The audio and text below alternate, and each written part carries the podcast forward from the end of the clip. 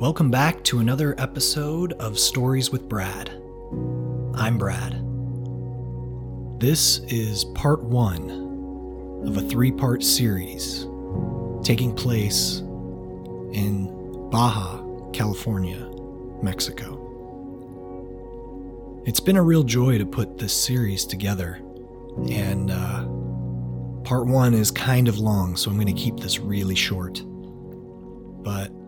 Going back through all the photos, all the videos, making timelines, and really organizing this story has been highly beneficial.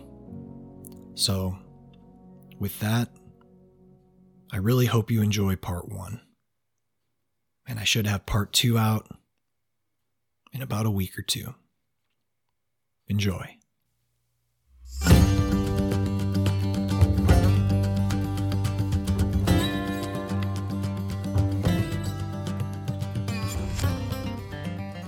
Fear is a magnetic bedfellow. Once fearful, only ideas in alignment with said fear remain rational. All others fall away as counterproductive and dangerous. Mexico, however, didn't seem to scare me, which was the opposite of the response I received when telling friends of my plans. Back then, my daily life is what scared me or my perceived loss of so much I had worked for. In short, I felt like I was losing my mind. The inability to sustain focus is what troubled me the most. Any task which I had the slightest familiarity would put me in a fractured state of mind, unable to remain present within the task I was performing. I was in a perpetual state of autopilot, and it sure felt unnatural, something like a loss of control. This loss of control would manifest in short, intense fits of anger or frustration. I would hold it all inside.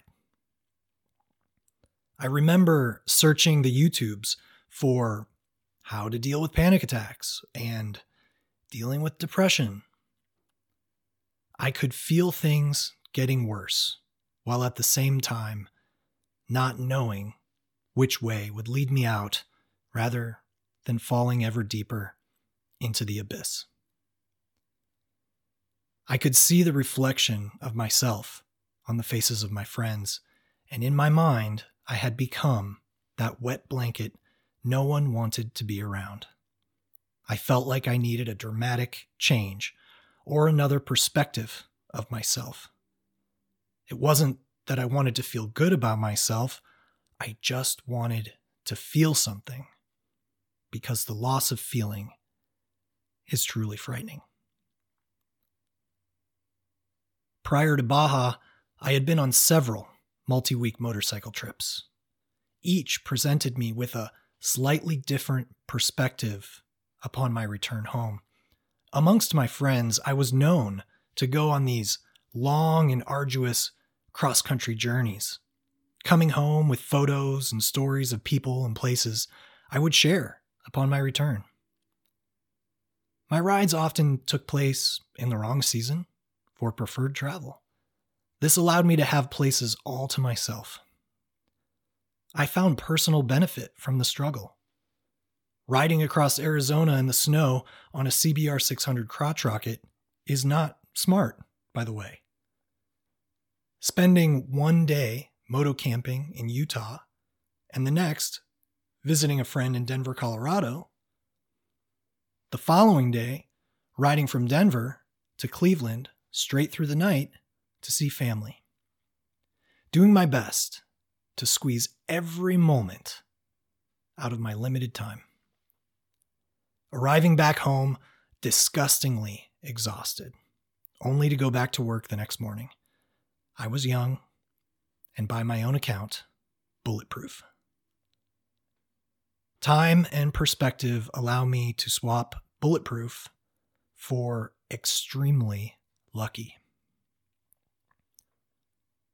Going to Baja in a strange way would be a step into the unknown, a new and different world. The land and culture were currently unknown to me personally, other than what I'd been privy to in the usual info, the news. I feared my life back home more than I feared any news story about cartels.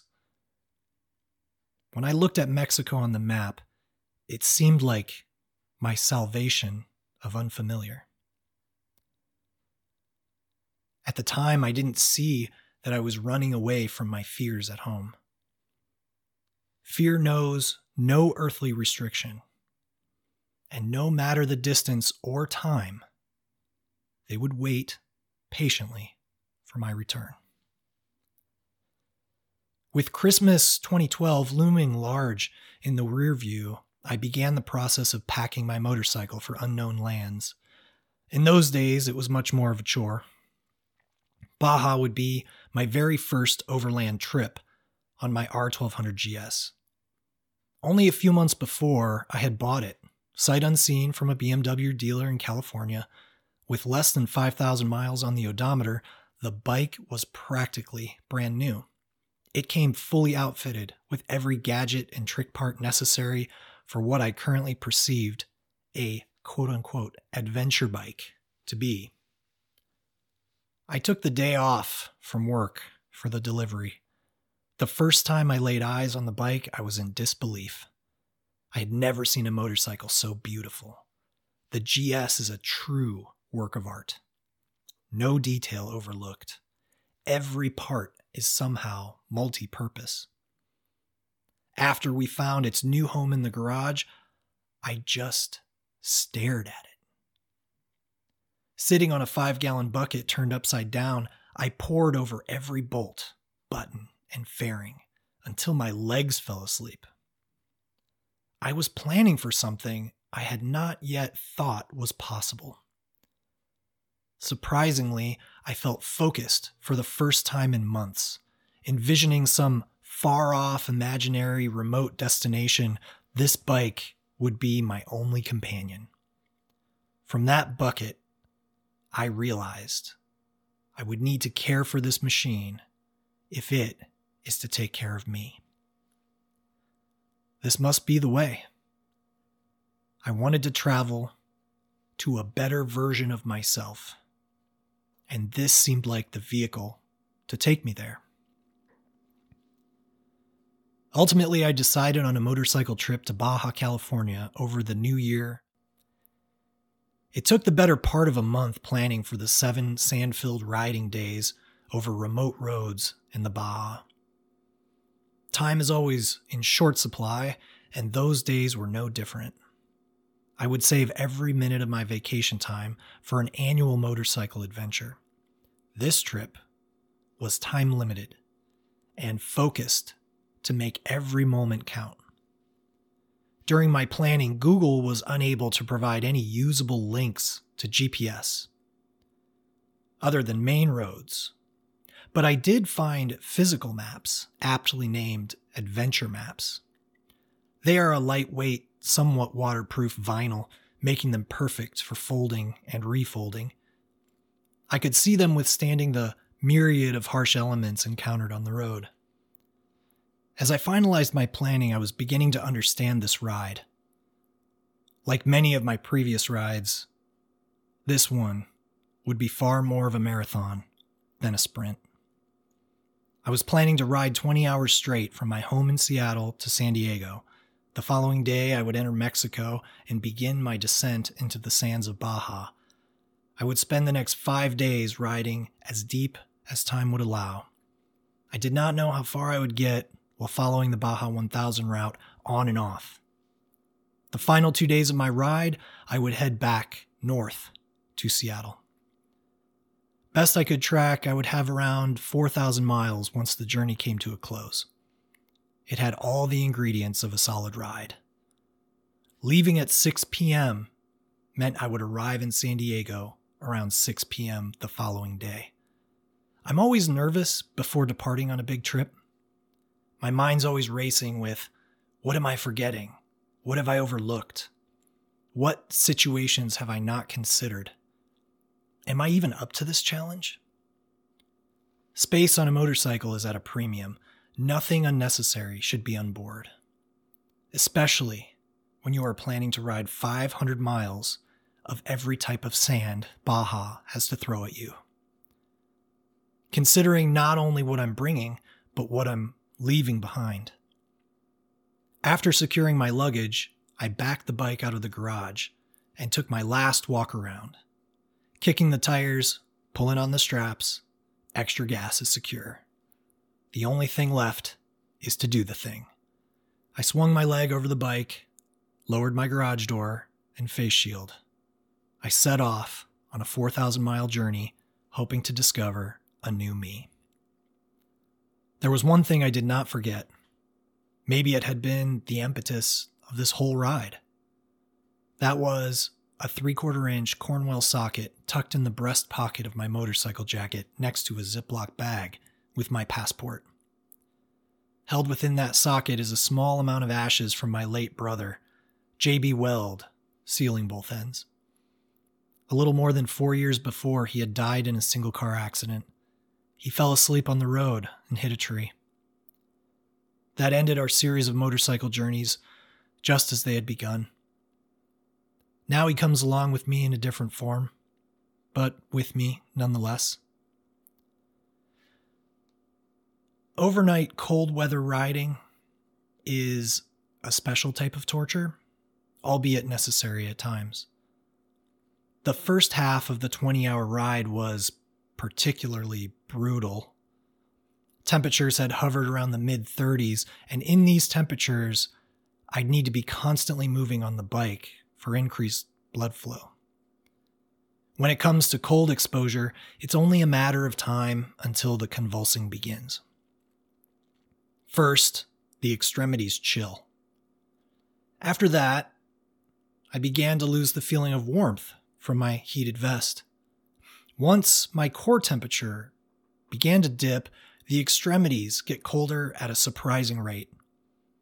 After cold, the numbness begins to set in. Then the pain. My hands were stinging numb with the heated grips on high and double gloves. Shifting gears now required me to move my whole leg up or down as my ankles were now numb along with my feet.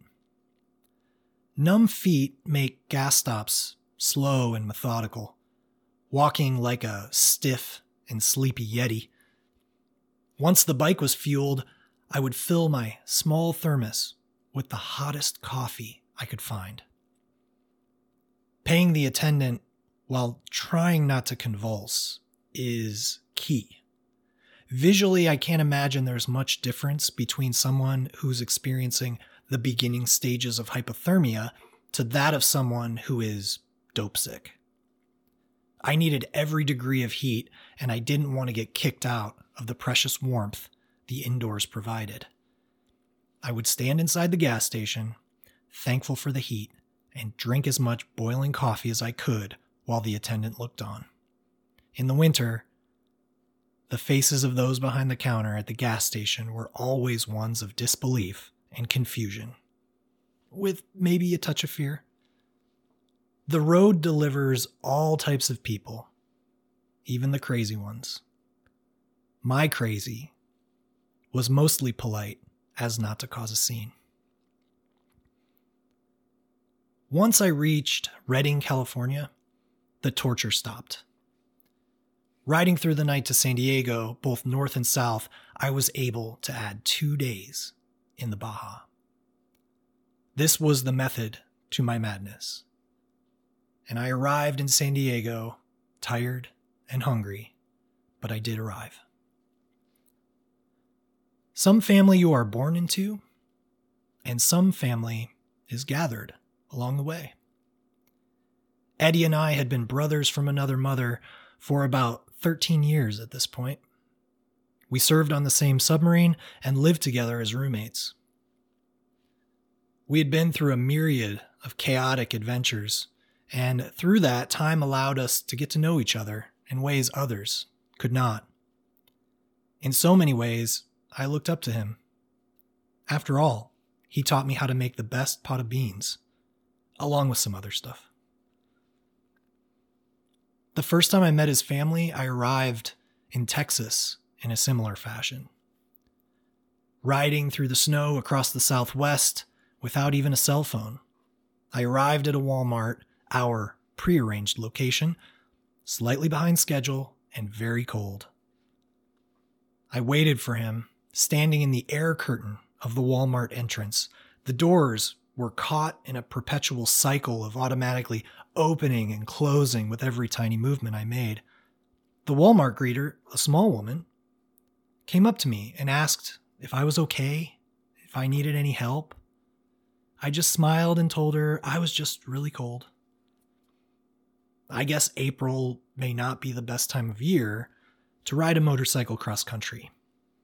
Um, lesson not learned.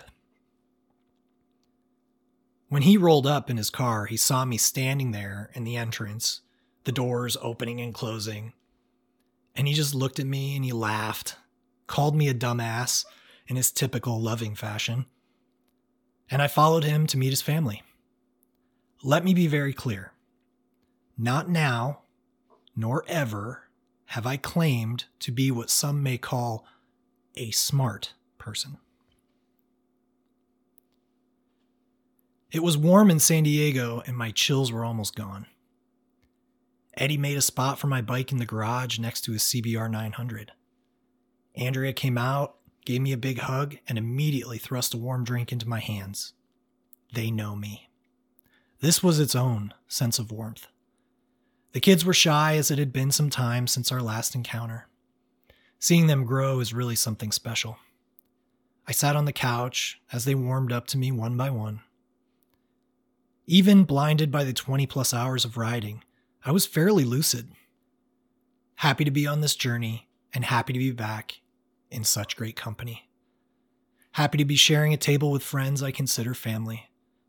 And developing before my eyes was a very bright start to this adventure.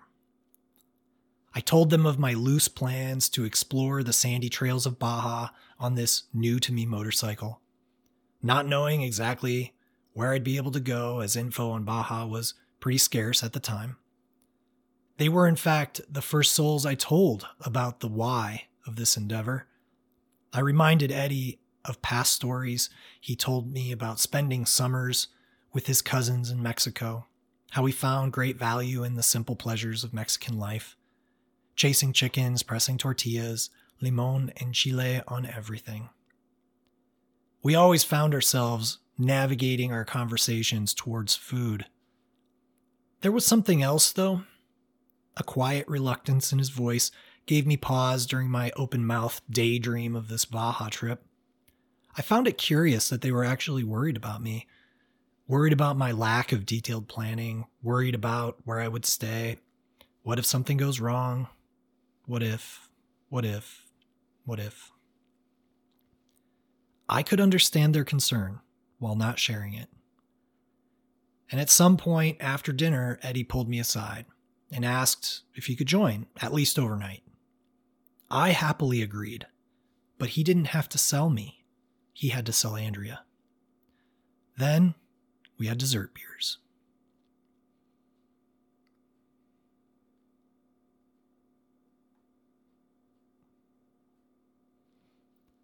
Under the morning sun, we prepared the bikes for the day's ride.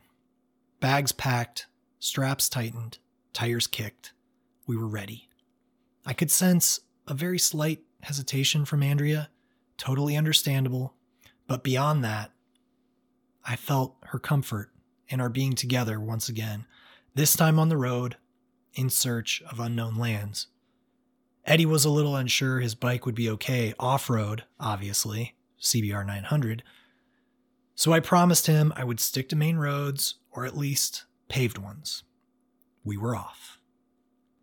Entering Baja Overland is unlike entering any other country I've experienced. We entered through the small town of Tecate to avoid the crowds and confusion of Tijuana. We passed a sign telling us we were about to leave the USA. It started to sink in. We were about to be in taco country taste buds be warned. Our loaded bikes passing armed military slowly as they eyed us with curiosity. More signs in English and Spanish now, more barricades, more armed military. Then a peculiar stoplight. Suddenly it turned green and we were waved in. Bienvenidos a Mexico. Later, I would find that those stoplights are indicating who gets searched. If the light turns red, you get searched. Other than that, you're in. Next stop, Ensenada. Ruta del Vino is a spectacular route that connects Tecate to Ensenada. This wandering road weaves its way through the valleys of wine country and was not what I had envisioned. I felt like I was riding in Utah along the curves of the Colorado River. Here we were seeing quiet, well accommodated ranches and hotels offering winery excursions and very little traffic. This was splendid riding. I stopped at an overlook. We exclaimed to each other the beauties of this road and how it was so much more than we had ever envisioned. Eddie was much more confident in his bike that it would be okay for this endeavor. We agreed our next stop would be lunch as we were both starting to feel the magnetic pull of the taco on our stomachs. We stopped at an open air taco bar, something bigger than a cart, but less than a restaurant. Under a covered area, there was a long bar with stools, and the menu was plastered on the wall. I understood nothing, but there was a positive people sign. Eddie ordered for both of us. You really don't know any Spanish, do you? he said. Nope, I took four years of French in high school, I replied. Why French? he asked in confusion. I don't know. Girls took French. I replied, laughing because that was the truth. We wandered through Ensenada, allowing our curiosity to lead the way. We checked out the marina and all the small vendors. We walked into a casino without even knowing it was a casino. We ate many snacks and we walked around some more. Then it hit us. We should buy some actual tequila. After all, it was a few days prior to New Year's. Now we had a new mission try and find something authentic within a sea of items claiming to be something they were not. We wandered from shop to shop. Eddie would talk to the clerk, and I never knew what he was saying.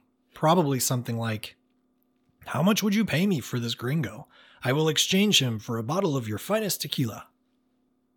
We finally settled on a bottle of 30 year age tequila reposado. This would make for a great night, and likely a terrible morning, but you only live once. Eddie stuffed our newly found friend in his bag, and we set off down the coast to our destination for the night.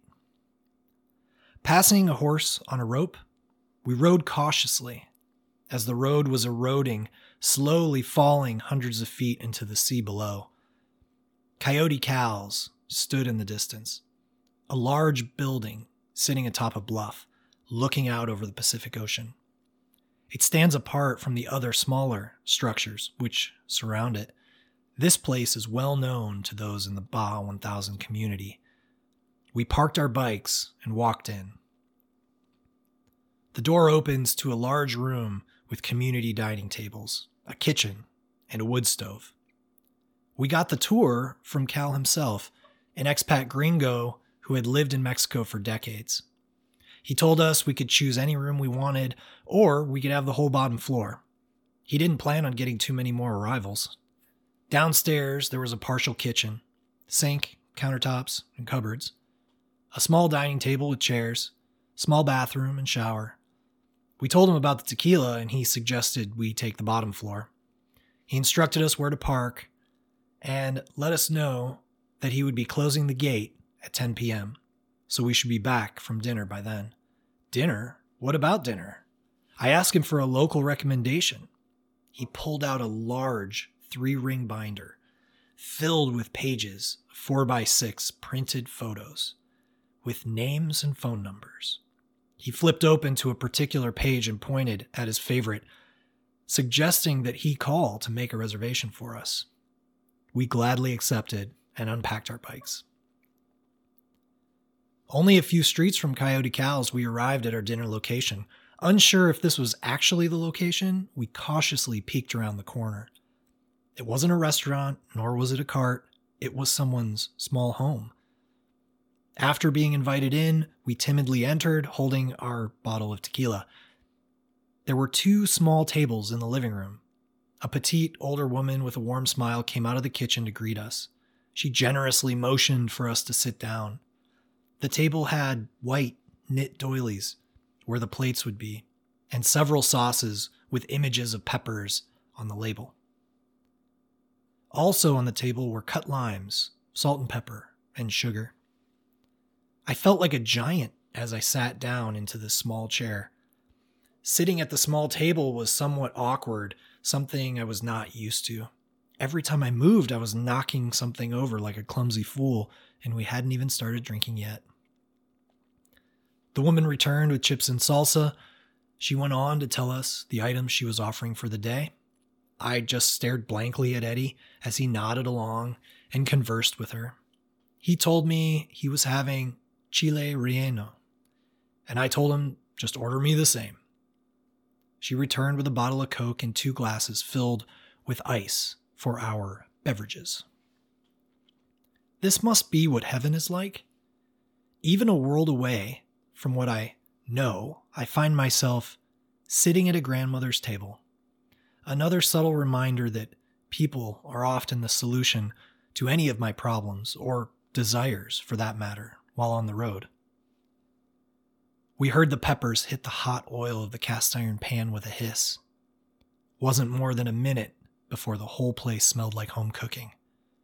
We poured our tequila over ice and gave it a try. I didn't drink tequila, but I was excited to try this one with Eddie. It was smoky and had a peculiar aftertaste. Not bad. Then the food arrived, and not many more words were spoken as we ate like it was our last meal. Back at Coyote Cal's, we selected our sleeping locations from the bunk beds. This was considered a mixed dorm. The room had a military feel to it. Maybe it was the way the bunk beds were lined up, or maybe it was the green metal lockers that similarly looked like they had been purchased from a military surplus store. On the counter, there were odds and ends left behind by visitors from the past salt and pepper, paper plates, soap, lime salt, a variety of hot sauces, and a small container of cooking oil.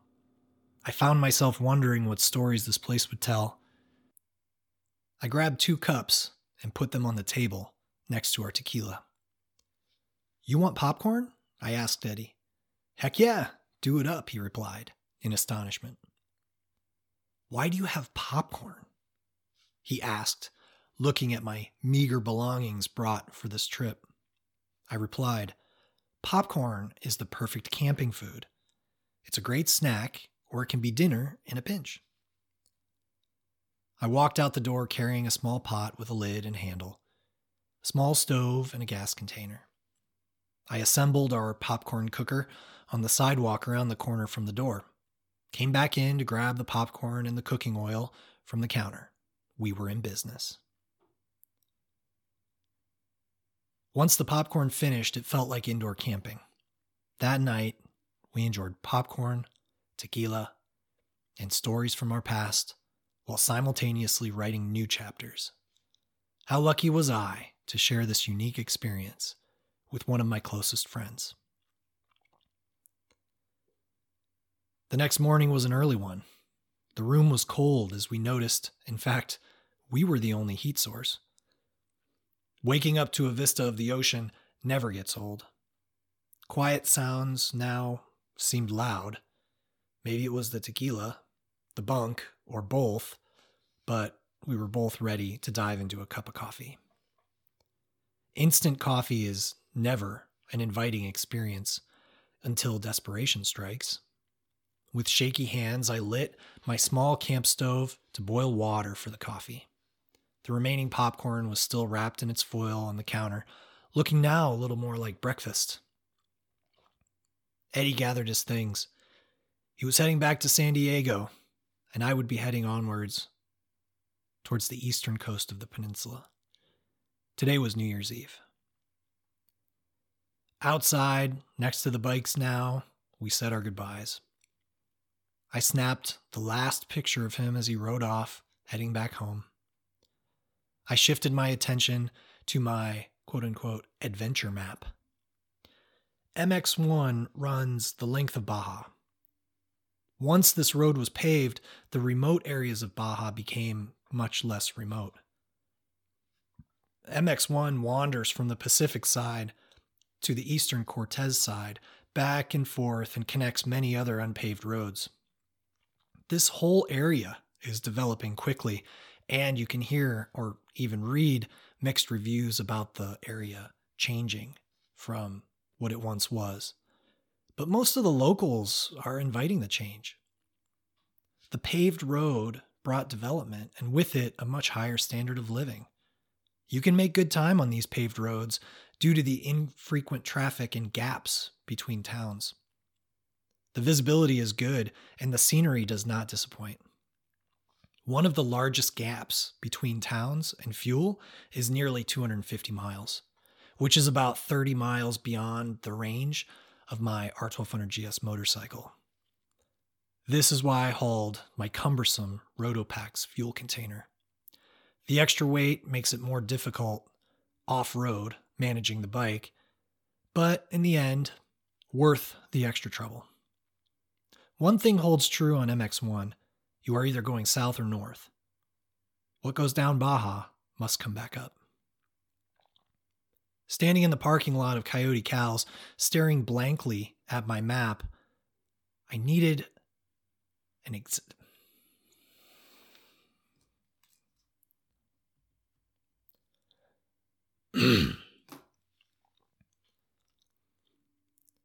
Standing in the parking lot of Coyote Cal's, staring blankly at the map, I needed to extract a destination for the day.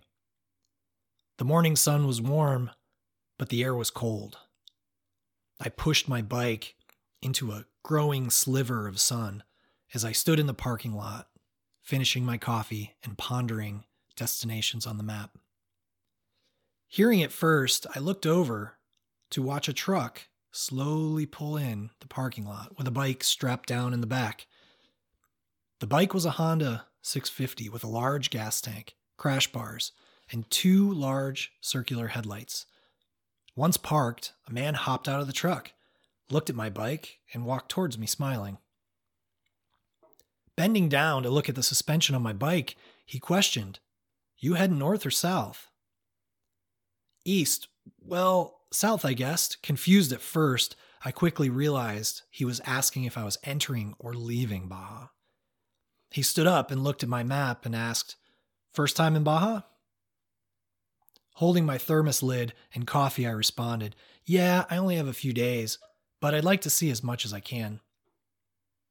He took a pen out of his jacket and held it over my map and asked, Do you mind? I nodded with approval. Go for it. That's why I have a map. It's also a record of the ride. He began marking X's on remote roads indicated on the map. These are super rough.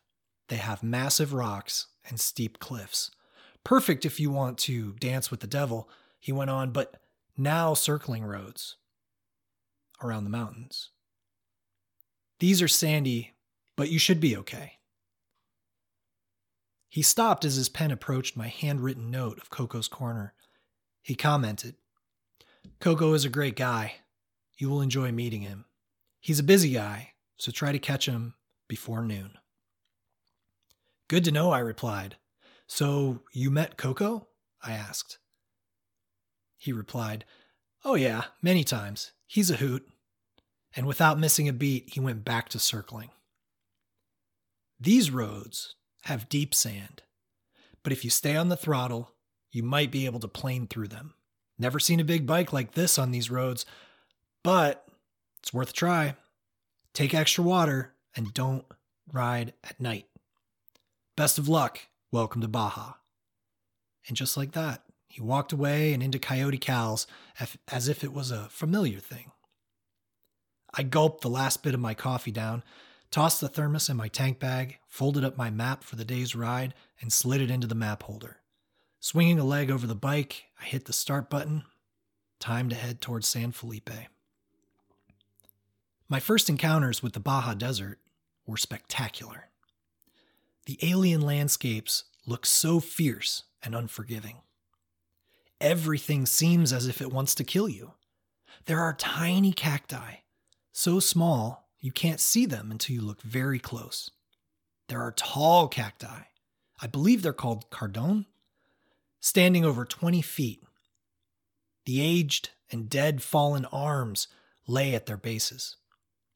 Some cacti have long, thin, eerie looking arms that extend up from the ground in a V pattern as if they're from the pages of a Dr. Seuss book. The long, prong filled arms sway gently in the breeze, all the while looking like they could wrap themselves around those unsuspecting few who get too close and dare to look away. Certainly a place where life, even now, struggles to survive. The day's miles had brought many new sights and sounds. I was able to buy food in San Felipe, which was great. I was using my limited Spanish the best I could with lo siento or I'm sorry, used most frequently as I stumbled through a sentence I had constructed only minutes before. Most people I talked with just switched to English without missing a beat. They had a much better handle on words surrounding their business than I did. I bought fresh tortillas, panela cheese, and hot sauce, all from the side of the road, making my tank bag now my pantry. All the quick necessities live in the tank bag coffee, water, pens, toiletries, in a cinched pouch. And then there's some tools for fixing a flat tire as well. The clear map holder is velcroed to the top of the tank bag. And while riding, I can just easily look down, verifying my direction against the posted sides. So far, so good for my first solo day on the road in Mexico. Riding now next to the Sea of Cortez, I was in awe of the beauty of Mexico. For the past few hours, I had been on a newly paved road, its surface in pristine condition. The raw beauty of the landscape had my divided attention between it and the road. The coastal cliffs and water were stunning and without much, if any, indication of human activity. Even as the colors of the sky began to change with the setting sun, I continued deeper into the south. A thick band of orange began to grow from the water's edge. Becoming larger and larger, the tone changed to a pink and consumed all that was once blue. Not one cloud to be seen. Awestruck by this performance, I had not realized the time, as it would be dark soon and I would need to find a place to camp. As I kept an eye out for a suitable spot, the light continued to fade. Little by little, and then all at once, it was gone, fully consumed by the darkness. So dark, in fact, my headlight seemed to be swallowed. Even my brights didn't seem to make much of a difference. I suddenly realized how remote I was. There was zero light pollution, zero people then the newly paved road ended. I was now doing what everyone had warned me against riding at night under the bright stars on a rough gravel road, the closest town some distance into the night. With my headlights' limited penetration into the dark, I couldn't distinguish the big rocks from the small ones. The rocks were brightly reflecting limestone and casting shadows, making ruts and deep sections nearly impossible to see. I really needed to find a place to camp, but I hesitated camping anywhere near the main road, as I didn't want any of the reflective bits from my tent to be seen from the road. I stopped my bike and looked at my map. 50 miles to the nearest town. I quickly calculated two and a half hours at the current rate of speed. I continued cautiously into the dark. My eyes adjusted slowly, and I became more familiar with the difficulties of the road. The bike was taking a real beating, as I often heard rocks bouncing off my aluminum skid plate with the signature clang clong. Passing a partially constructed bridge was the first sign of human activity I've seen in over an hour. All the construction site was empty at this hour, but people did come here. I was in luck as the dry riverbed was well traveled and mostly clear of larger rocks, which could cause real damage to my bike and likely result in the both of us laying on our sides. Coming up from the riverbed back onto the plane of the road, I was beginning to see the faint glow of lights on the horizon. Struggling to see the civilization in the darkness, I suddenly noticed a man stepping out from the darkness in full camo. With one hand, he was holding his arm out, and with the other, he was holding an M16. I skidded the bike to a stop only 20 feet from him, unsure what this new developing situation would bring. Wearing a military helmet, I could now see he was Mexican Army. He looked almost as surprised to see me as I was to see him. He walked up to me holding the gun at the low ready and said something I didn't understand. It was at that point I had all the thoughts. All the worries came rushing in like a tsunami. Am I being robbed? Is this guy really with the military? Do the military rob people? What the heck are these guys doing out here? Does he want money? How did I get myself into this? Is this a night trap I've heard of? Then he said something I finally understood passport. Oh, it's a checkpoint. I understand. I had read that the military runs many checkpoints up and down Baja. I reached into my jacket, pulled out my passport, handing it to him. He quickly looked at it and asked where I was going. I didn't have a real destination, but I asked about camping. He shook his head and said, Camping on these roads is not safe at night, and I should find a different place to stay, closer to town, down the road. Pointing at the lights in the distance, he pointed to my left and said, Alfonsinos. He pointed to the right and said a name I did not understand. He handed my passport back to me and motioned for me to continue into the darkness towards Gonzaga Bay. Much calmer now, I pulled up to the sandy and full parking area of Alfonsinos after 10 p.m. Looking at all the cars surrounding me, doubt filled my mind that they would have any space available on this New Year's Eve. I parked the bike in the only out of way spot, which was quite sandy and deep. I immediately looked for some trash to put under the kickstand. Spotting a crushed, discarded Tecate can, I used my boot and kicked it under the kickstand so the bike didn't sink into the sand and fall over while I was away. I now heard laughing and raised voices coming from a busy dining area just inside the hotel. I stepped into the large covered breezeway separating the building in two and opening to the beach at the other end. To my right, the kitchen and large dining room were filled with a, a flurry of movements. To my left, there was a single woman at a desk working on paperwork.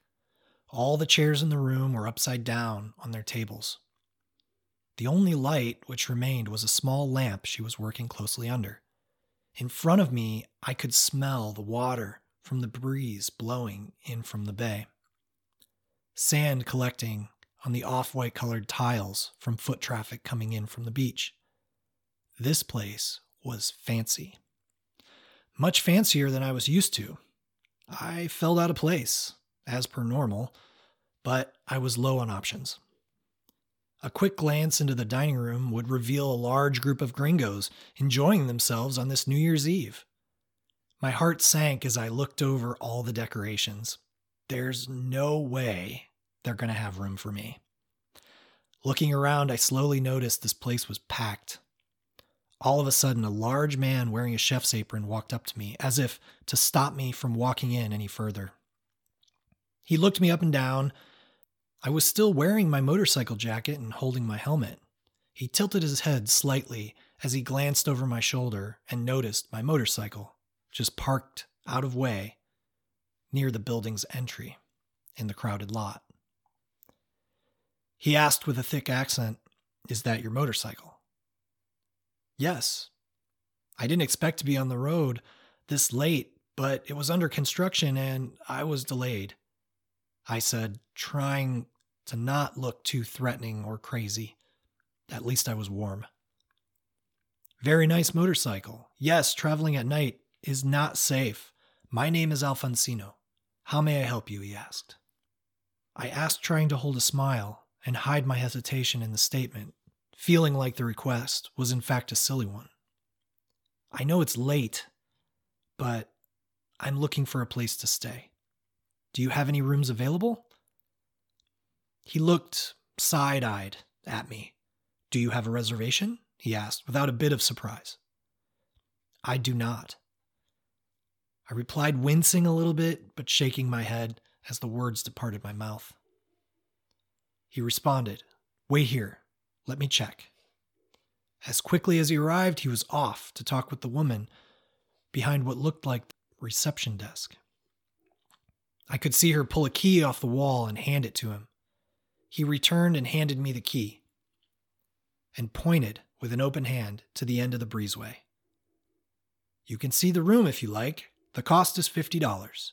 If you decide to stay, you are invited to be our guest at the Posada. It's New Year's Eve. We will have lobster dinner very shortly. As soon as he was there, he was gone, racing back to the kitchen, leaving me open mouthed, holding the key. No way, I said under my breath. I couldn't believe my luck. Walking up the stairs to my room, still shaking my head, thinking, how did I Forrest Gump my way into this? Opening the door to the room, I could tell by the detail in the tile work. This was way nicer than I was used to, even back in the USA. Then I checked. The hot water worked. I was in awe. I walked down and found the girl who handed Alfonsino the key and offered to pay. She wrote me a receipt as I unloaded my bike. On my first day riding in Baja solo, I didn't die. In fact, to my utter amazement, this was turning out to be one of the best motorcycle rides I had ever had the pleasure to endure. I couldn't plan this even if I would have tried. I must be getting help from my guardian angel. I took my things to my room, looked in the mirror to see my hair matted in full helmet hairstyle, and my face completely covered in dirt. Note to self wipe off your face before entering into negotiations. I dropped my things and enjoyed a hot shower. After a full day on the road, nothing makes me feel human again like a hot shower can. All cleaned up and with fresh clothes, I sat motionless on the edge of the bed, my head still spinning from the day and how amazing it was. Flashing over the sights and sounds from the road, I slowly laid back onto the bed. I stretched my arms over my head and laid them on the pillows. Staring at the ceiling, I was exhausted. I thought deeply about skipping the Posada and just crashing out for the night. No one would notice. After all, I had put in a full day of riding, leaving me quite destroyed and needing the rest. But then I decided no. I thought to myself, I'm just looking for a reason to hide in my room. I didn't come all this way to hide in a hotel room and listen to others having a good time. I got into my food in my tank bag and ate like a starved gorilla really quick so others wouldn't have to see me in such a state. A few minutes later, I was feeling so much better, and it was time to go downstairs. Wearing my sandals now, I entered the dining room, and just about the same time, they were serving the food. An older woman noticed me walk in and rushed over with a golden shimmering scarf. She put it around my neck. Welcome, welcome, she exclaimed while clapping her hands. Now you're festive like us. Please come sit. Tell us where you came from. Everyone in the dining room was so joyful and engaging. The group looked quite a bit older, but so full of life, it left me noticeably confused. Are these people just drunk? More came up to me to shake my hand and introduce themselves as more dinner plates came out of the kitchen and into the dining room. Names were going in one ear and exiting the other just as fast as they were spoken. I was on the very edge of being too tired to even function what's going on here? I felt like I was a special guest or something. Then I started to realize these people weren't guests of the hotel, they were locals to the area. Expat gringos who all had a similar story of finding themselves living in Baja after what they each describe as falling in love with Mexico. Finally, settling in a bit more, I found a seat at one of the plastic tables sitting next to a couple. The man who sat beside me began to talk. You need a drink. It's New Year's Eve. He raised his hand, and after a nod from the bartender, a Corona appeared in front of me not 10 seconds later. He then went on about all manners of events, explaining at length about his solar panel setup in his home and how it was only a short walk from the hotel how he planned on installing more wind generators so he can make all of his own power. My mind was spinning with stimulation, and now I was adding alcohol.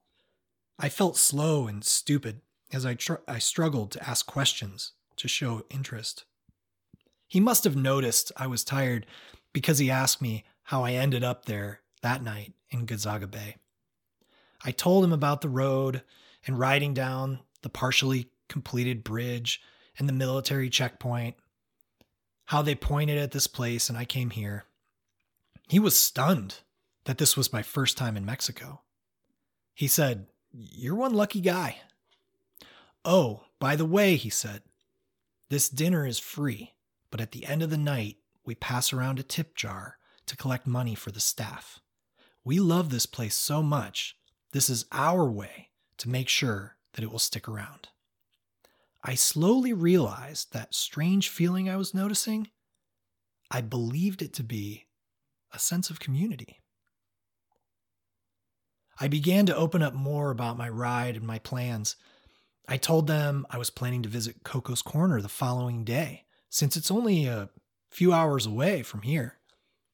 I asked him if anyone at the party knew Coco or knew if he would be around this time of year. He just laughed I guess you could say we all know Coco. He's coming here tonight, he said. Who knows if he'll actually show up? But we do our best to help him out since he does so much for all the locals in the more remote areas of the community. My heart nearly leapt out of my chest at the idea of his possible arrival. Coco is a Baja icon. I mean, there's famous and then there's Coco's Corner, Baja California famous. Racers have traveled from all corners of the world to come visit Coco for decades. He became a resource for those who race and travel in Baja. He's a fixer. He knows everyone. Tonight, I might get a chance to see him in person. It was that exact moment I wondered if I had died on the road. Maybe the camo guy shot me and took my bike, and this is what the afterlife is. Forever roaming the cactus covered hills of the Baja. Not a bad idea for a book, actually. Wait, if I'm dead, then would these people also be dead? I mean, their ages are about right, and it would explain their childlike energy. Shaking my head, I tried to focus. My luck continues to get better and better. Then a plate of lobster tacos was slid in front of me. That's when I truly died.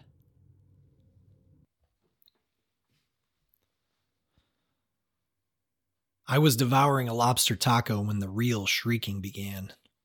Coco's here! Coco's here! Plastic chairs began to slide out, causing quite a ruckus. The room was emptied as he slowly made his way in, laughing and talking all the way. Coco had lost one leg below the knee to diabetes, and the foot on the other from the same. He used his hands like crutches to aid himself in walking on his knees. He had thick leather knee pads acting as shoes.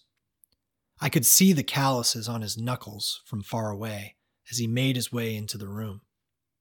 Everyone came and hugged him. Then they motioned for him to come in and sit. He made his way closer and closer, greeting all those he passed by name. Soon it became apparent he was coming to sit at the open seat at my table. Closer and closer until finally someone pulled out the chair and he climbed up, settling right next to me. The Coco and I were sharing a table at a New Year's Eve posada in Gonzaga Bay, California. I was stunned. I introduced myself he asked if that was my bike outside. And I told him about the ride down and that I came from Seattle. And I told him about the rough road and the military checkpoint. And then I ended up here. He stopped me and with a thick accent, he said, Never drive at night. Thieves come. They put rocks in the road. This place is safe. You come to my home tomorrow. After an official invite to Coco's place, I took a deep breath and did my best not to fanboy too hard on the guy. This was a special party, of which I was at the moment still a welcome guest. I wanted to keep it that way. We continued to eat our meals as people returned with gifts for Coco. These local expat gringos continued to shower Coco with love. I kept my mouth shut as much as possible and just listened. I learned that he ran a community water truck and he took it to some of the most remote areas of the peninsula, giving water to people for free. Using an old truck, he built the carrying system himself with the help of those sitting around us. As I continued to listen, I was learning more and more as to why this man, who many would say is disabled, does so much more than I do with a mostly operational meat vehicle. Coco could be the most gracious individual I've ever met.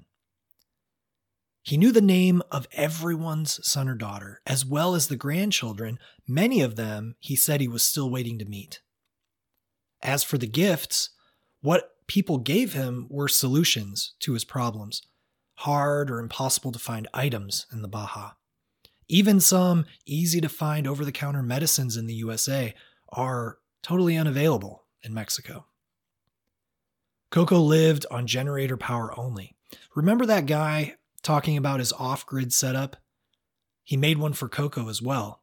He asked him how it was working and let him know he would come by and service it at any time, no problem. This group viewed Coco as a community leader. Helping him helped those most in need. I sat and watched all of this play out right in front of me. Once I finished my food, I told Coco that I would come visit him the next day at his place.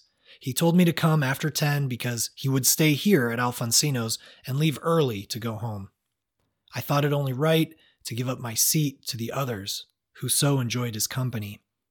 I went off to mingle in the crowd, trying my best to thank everyone, I started with the woman who gave me the golden sparkly scarf.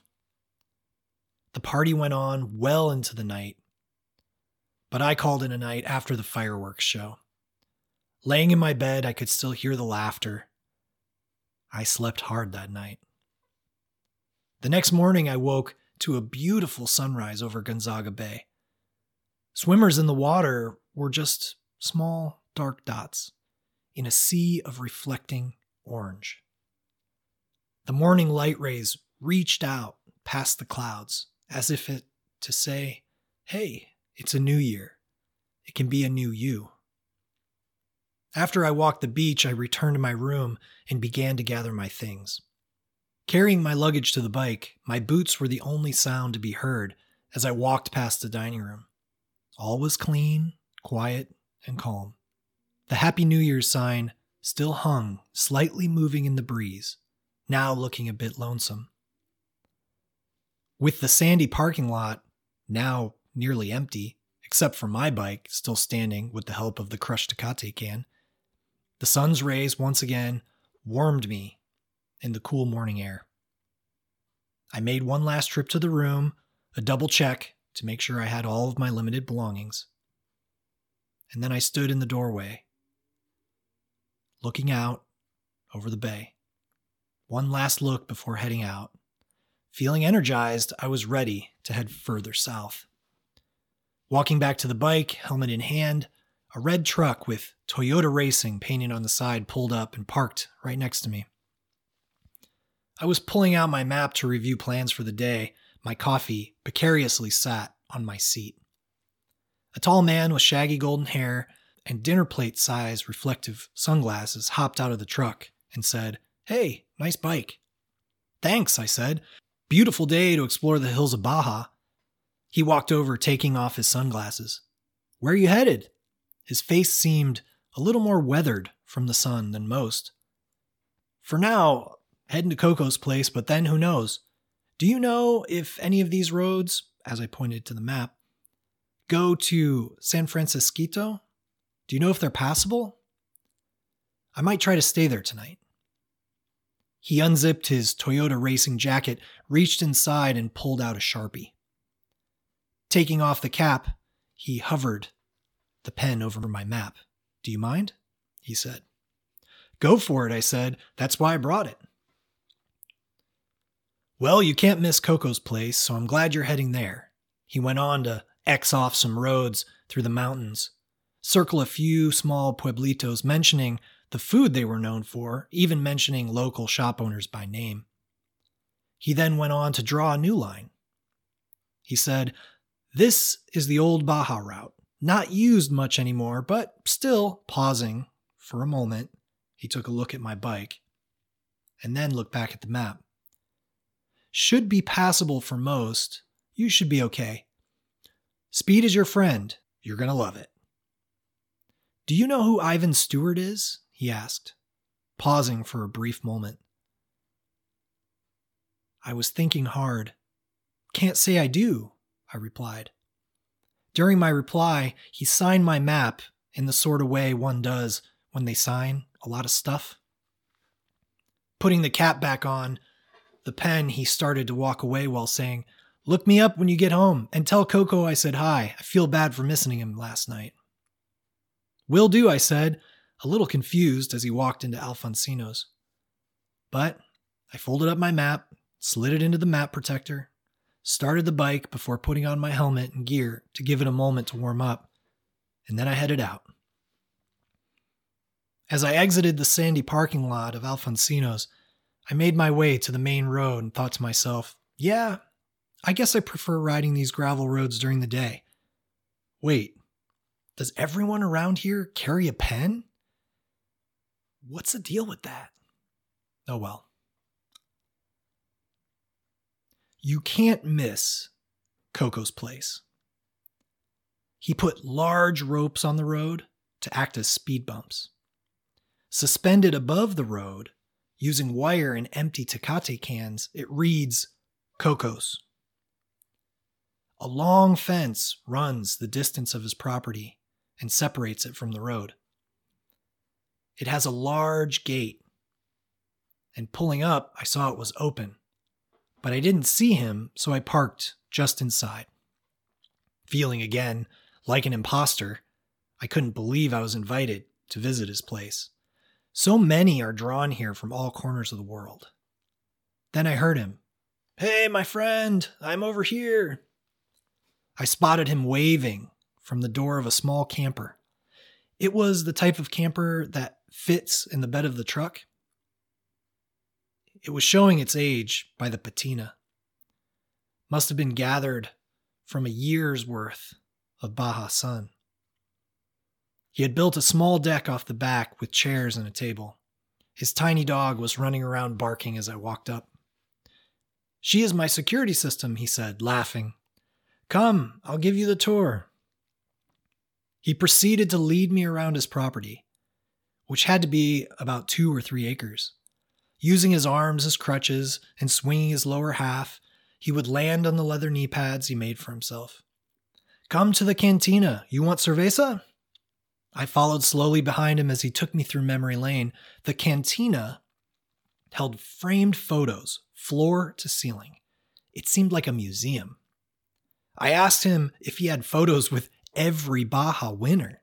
Printed photographs, drawings, newspaper stories, other famous Baja personalities all staring back at me. This looked like a record of his life. Hanging from the ceiling were ladies' underwear some possibly large enough to be used to sail a small boat. In the back, there was a large cooler. Have a cerveza, take some with you, he said. No, thank you. I have miles to ride. Beer happens when the bike is resting, I said.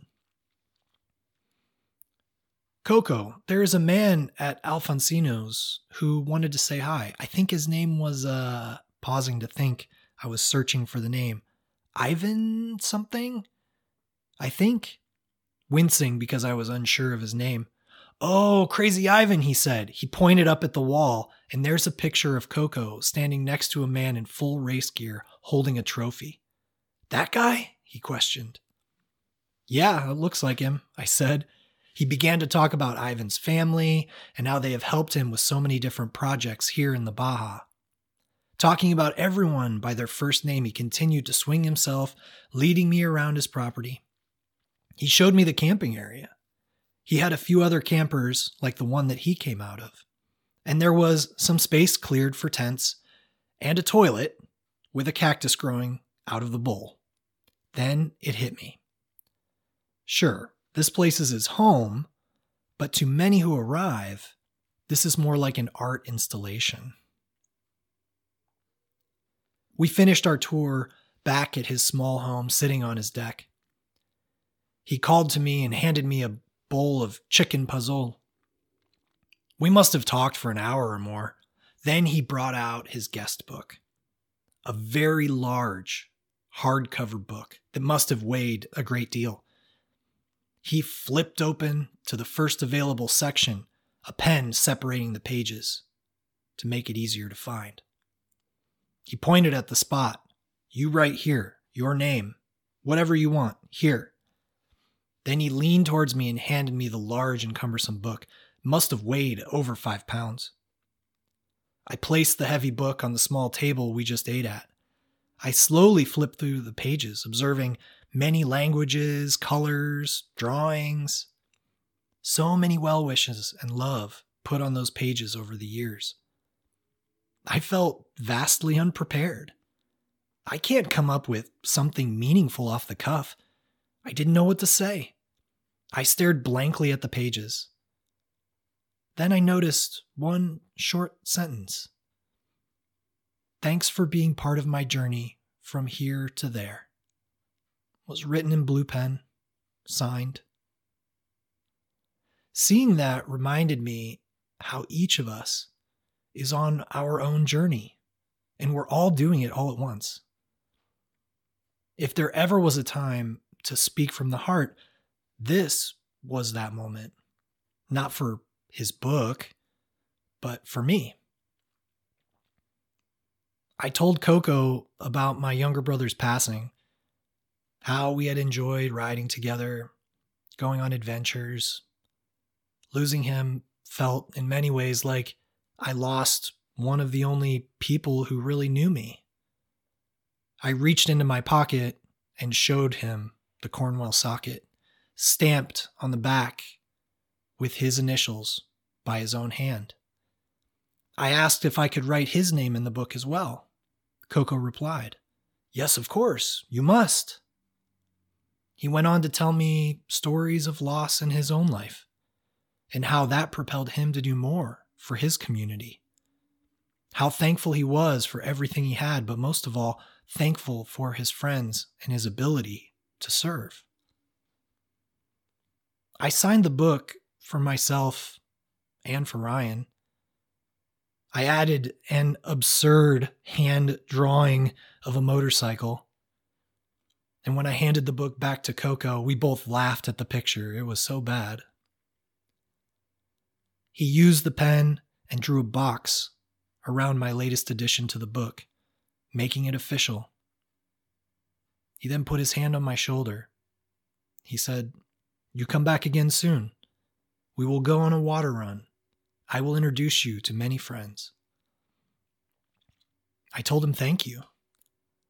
I said, and like so many before me, I gave Coco a small donation. Those who couldn't give time often gave a small amount of money. Then, as quickly as I had arrived, it was time to go. This is the traveler's dilemma. Feels a lot like finding gold and then having to leave it behind for others to enjoy.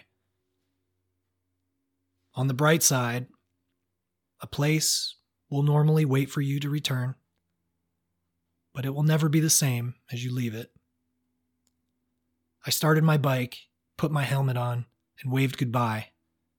Next stop, San Francisquito. I used the route that Ivan had drawn on my map to reach San Francisquito, and I slept in a small palapa on the beach. I didn't ride into the dark that day. Instead, I sat at a small plastic table on the beach and reminded myself to think about the bigger picture. Change happens bit by bit. To us, the time can seem long and unbearable at times, but to others, it can feel like a blink. I need to look out to see how I could be a service to others in my community. It's not easy to live in the now when the whole past can come in flashes all at once. From my journal that night, I wrote The sudden impact of losing a loved one is like throwing a hammer through a mirror. Everything is shattered in ways you could never imagine, nor would you like to. The pieces lay jagged and lifeless before you upon the floor. You try your best to put the mirror back together, but you realize some of the pieces are missing. The mirror you knew is not all lost, but enough is gone to produce a reflection you can't understand as you. Once you realize this, you begin the task of filling in the gaps from what was lost with something new. This task is different for everyone who found themselves treading water far away from the shallow end of loss. Some, like me, can feel sucked so far into the deep end, they feel like they may never make it back to normal. Because normal truly is lost.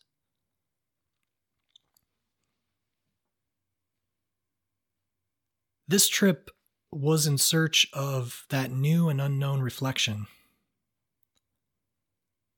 I was hoping to put together a new normal. Seems like nothing in pure darkness can reflect. Sometimes you have to create and be your own light at the end of the tunnel.